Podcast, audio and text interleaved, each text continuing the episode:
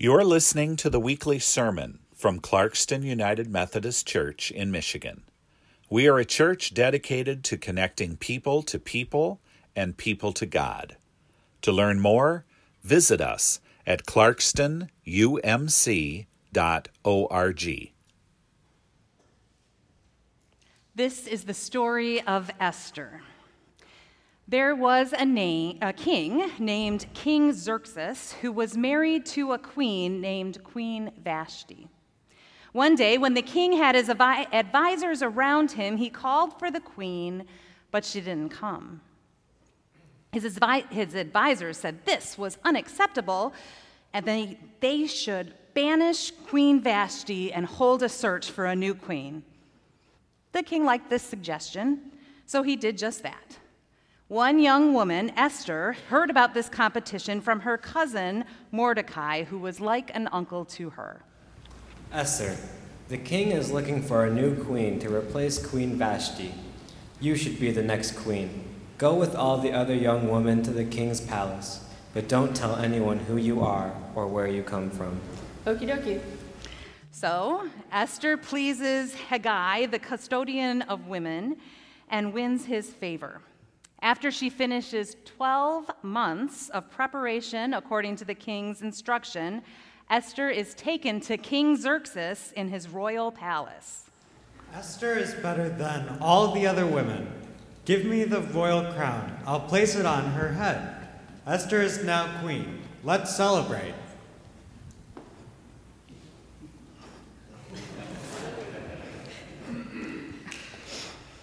And so they did. But Mordecai heard some troubling news and called a messenger to take a message to Queen Esther. Please tell the Queen Esther this message is from Mordecai, and it involves the king's life. I heard two of the king's doorkeepers talking about how mad they are at the king and how they will conspire against him. Please tell her immediately. Queen Esther received the message and replied to the messenger Thank Mordecai for his faithfulness to King Xerxes. I passed on the message in his name, and a plot has been discovered. The two servants of the king have been punished by hanging. The deed has been recorded in the book of Chronicles in the presence of the king. After these events, King Xerxes promoted a man named Haman, the son of Hammedatha and Agagite, to be the prince of all princes, to be over all the princes. All the king's servants paid homage to Haman as the king instructed, except for Mordecai, since the Jews and the Agagites were bitter enemies. I am not going to bow down to Haman. I am a Jew. I will have my revenge, not just against Mordecai, but against all his people, the Jews, for he didn't give me the respect the king commanded he give me. So lots were cast in front of Haman to determine the time to betray the Jews to King Xerxes. The 12th month is chosen. Haman goes to the king to present his evil scheme.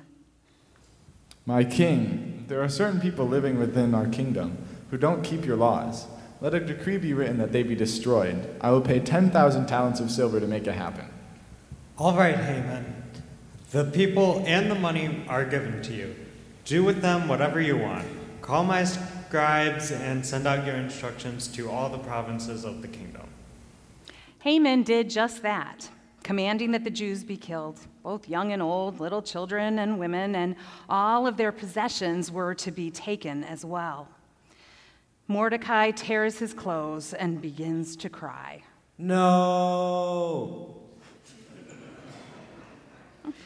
Esther's servants told her about Mordecai weeping at the king's gate, and she sent a servant to find out what was wrong with Mordecai, and he brought back messages, and they had messages back and forth between Esther and Mordecai.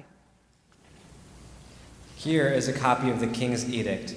Show this to Esther and help her to understand what this means.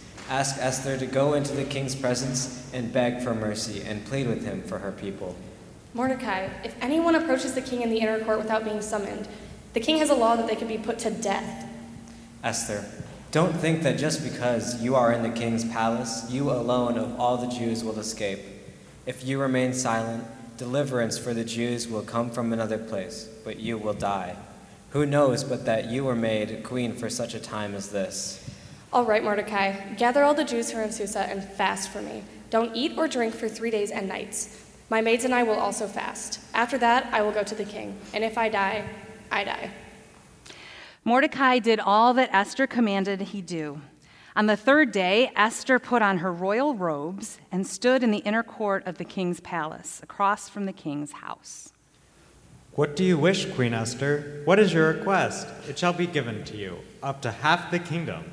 If it pleases the king, let the, let the king, sorry, and Haman come today to the banquet that I have prepared for him. Bring Haman quickly, that he may do as Esther has said. The king and Haman join Esther at her feast. Esther, what is your request? It shall have up to half the kingdom? It shall be done. My request is this If I have found favor in the sight of the king, and if it pleases the king to grant my petition and fulfill my request, then let the king and Haman come to the banquet, which I will prepare for them, and tomorrow I will do as the king has said. Haman left the palace joyfully. But when he saw Mordecai in the king's gates and sees that he does not stand or bow before him, he becomes angry. He restrains himself and goes home and tells everyone of his great riches and promotion from the king. When he complains of Mordecai the Jew, they urge him to make gallows and suggest that the, to the king that Mordecai be hanged on it. Haman loves this idea. Meanwhile, I can't sleep. Attendant, please bring me the records of the Chronicles and read them to me.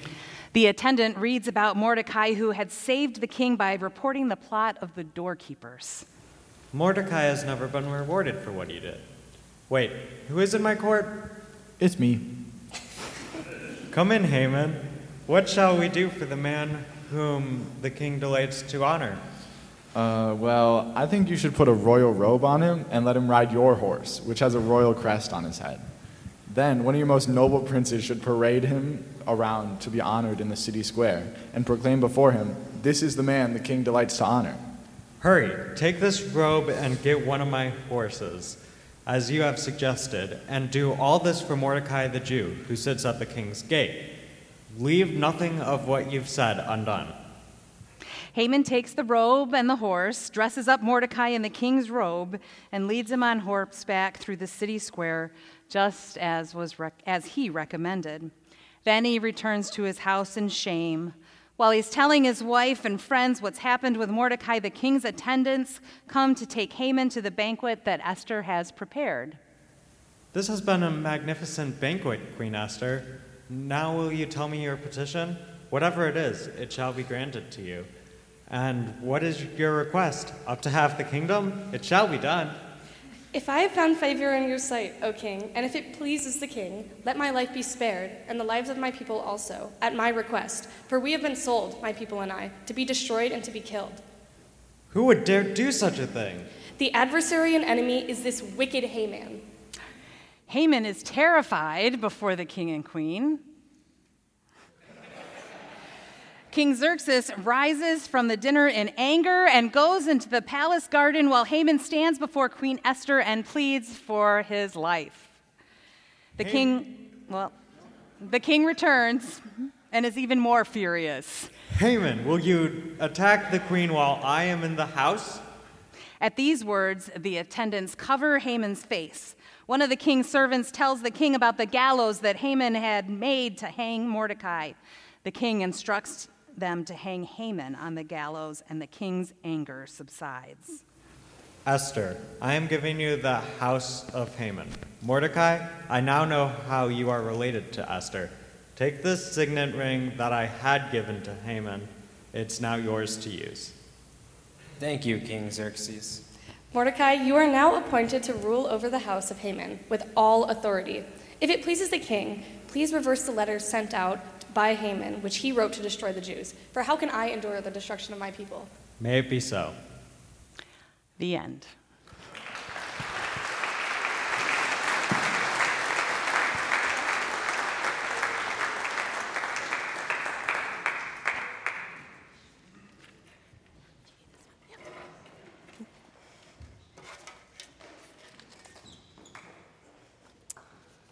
Please join me in an attitude of prayer.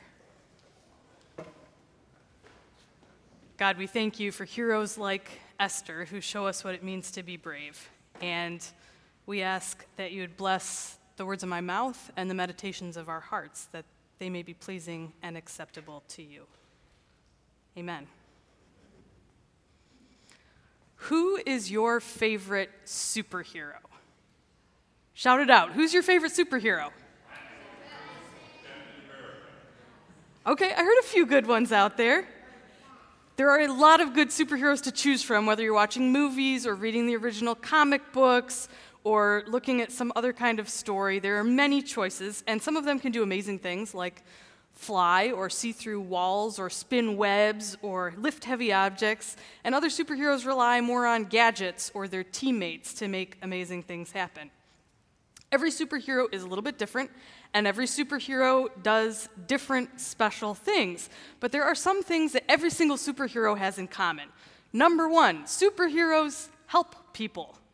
Number two, superheroes are brave, at least when they need to be. And number three, superheroes have other people who help them out. It doesn't matter if they're part of the Justice League or the Avengers or they're one of the Guardians of the Galaxy almost all superheroes work with a team at some point, or at least they have a couple other people they can rely on, maybe a sidekick. Even Jesus had the disciples who walked his journey with him, and that was Jesus. This morning we heard a story from the Bible about a superhero named Esther. And she may not have the same kind of powers as Black Panther or Spider Man, but she is definitely a superhero. Esther was a queen who saved an entire nation, all of the Jewish people, thousands of people. And in the Jewish tradition, she's celebrated every single year as part of a holiday, the holiday of Purim, which means casting lots, which is the way they decided what day the uh, Haman's plot would be, would be uh, executed. You have to be a pretty big deal to be remembered during an annual holiday. Not even Batman has an annual holiday. We just heard the story, so you know the characters, and now I want us to have a little bit of fun with it, playing on one of the ways that Purim is celebrated. So anytime I say the name Esther, I want you to say, Yay. Can you do that? Esther? Yay. Anytime I say the name Haman, I want you to say, Boo. Boo. Because the hero of the story is Esther. Yay. Yay. And the villain of the story is Haman. Boo. You guys are great. So, there once was a beautiful queen named Esther. Yay! Yay! She was Jewish and married to a Persian king named Xerxes. One of the king's top advisors was named Haman. Boo! He was cruel and he came up with this plan to obliterate all of the Jewish people. But you know who happened to be Jewish and in a position of power? It was Esther! Yay! Now, Haman, boo! Especially disliked Mordecai, who was Esther's relative, like an uncle to her. Esther, yay? And when Mordecai found out about this plot to destroy the Jewish people, he knew exactly who could do something and who could save everybody, and it was Esther. Yay! Yay! Now, she was a little bit nervous. She said, What if the king gets angry? What if I'm thrown out? What if worse, even worse, happens to me? But Mordecai said, You know what? You can do this, Esther. Yay! You are the queen and you are brave, and nobody can stop us, not even someone as evil as Haman. Woo! So we need somebody like you for a moment like this.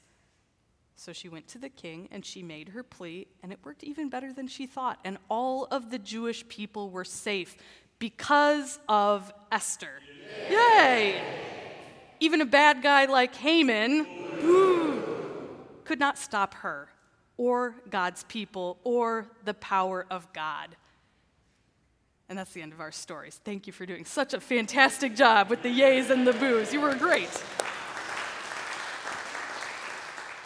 What's interesting to me about the story of Esther in the Bible, we're, we're done with the yays. You can be done with the yays. Love the enthusiasm. She started out as just a normal person. Now, you might say, well, she was a queen, but she didn't start out as a queen. She wasn't born as a princess. She was a normal person who was elevated to the role of queen later on in life.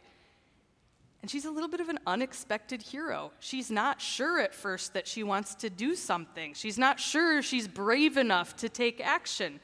But she helped a lot of people because she was able to be brave and because she listened to somebody on her team. She listened to Mordecai and his instructions to take a risk and talk to the king. There are a lot of heroes like that in the Bible people who were brave, people who leaned on each other, and people who were able to make a difference in the lives of those around them. I think some of the best heroes are the unexpected heroes, the underdogs, the ones we think they'll never manage to be brave in a crisis. And yet, regular people like you and me, we can do some amazing things sometimes to help others. How many of you have seen the movie Finding Nemo? Okay, for those of you who do not have a hand up, it's a story about a clownfish, as you can see on the screen, named Marlin, and he has a son named Nemo who gets lost and he has to find them. And Marlin is afraid of everything. He's afraid of jellyfish and sharks and the drop off, and basically, Marlin is afraid to leave his home, which is a sea anemone. But when his son goes missing, he discovers he can be far braver than he thought. And he picks up a friend named Dory who becomes part of his team and who encourages him and who helps him out when he needs some help. He starts with the goal of helping Nemo, but he discovers so many other animals and friends along the way, and he ends up being able to do positive things for others when he thought he couldn't even leave his house. God has given each one of us things that we are good at, and these are our superpowers. Some of us are really good at listening to other people. Some of us are really good at talking. Some of us are really good at drawing. Some of us are really good at sharing what we have or inviting new people to join us for things or looking out to see what might be able to be fixed in a situation. God has given each one of us an ability to help, to help others, to help our world. And no matter where we find ourselves, whether we're at school or at work, at the playground, at home, each one of us can do something to help someone. Because you remember, a superhero involves being involves three things. You have to help people to be a superhero. You have to be brave sometimes. And at some point, you have to work with a team. You can't do it all by yourself. Even the best superheroes work with a team, and sometimes even superheroes need help. So if we're at school or work, maybe being a superhero means doing something small, like holding the door open for somebody behind us. Maybe being a superhero means doing good listening when your teacher is talking to you.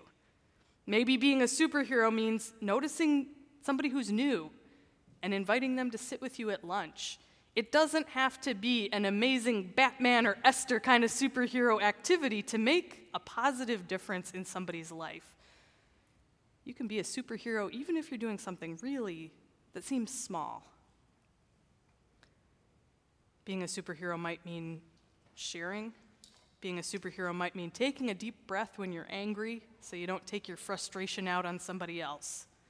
If you're at home, being a superhero might mean doing something to help somebody else in your family, working together on your family's team, because every family is a super family, kind of like The Incredibles.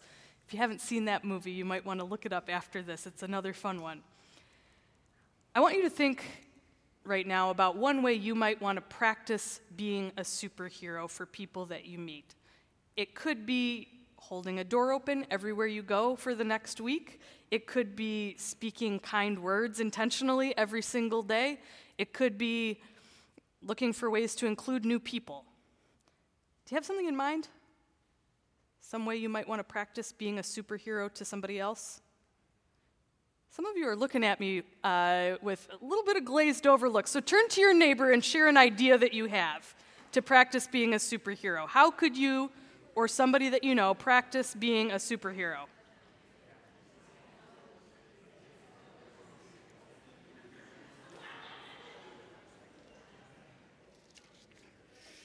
Okay, hopefully you got some ideas if you didn't yet have any.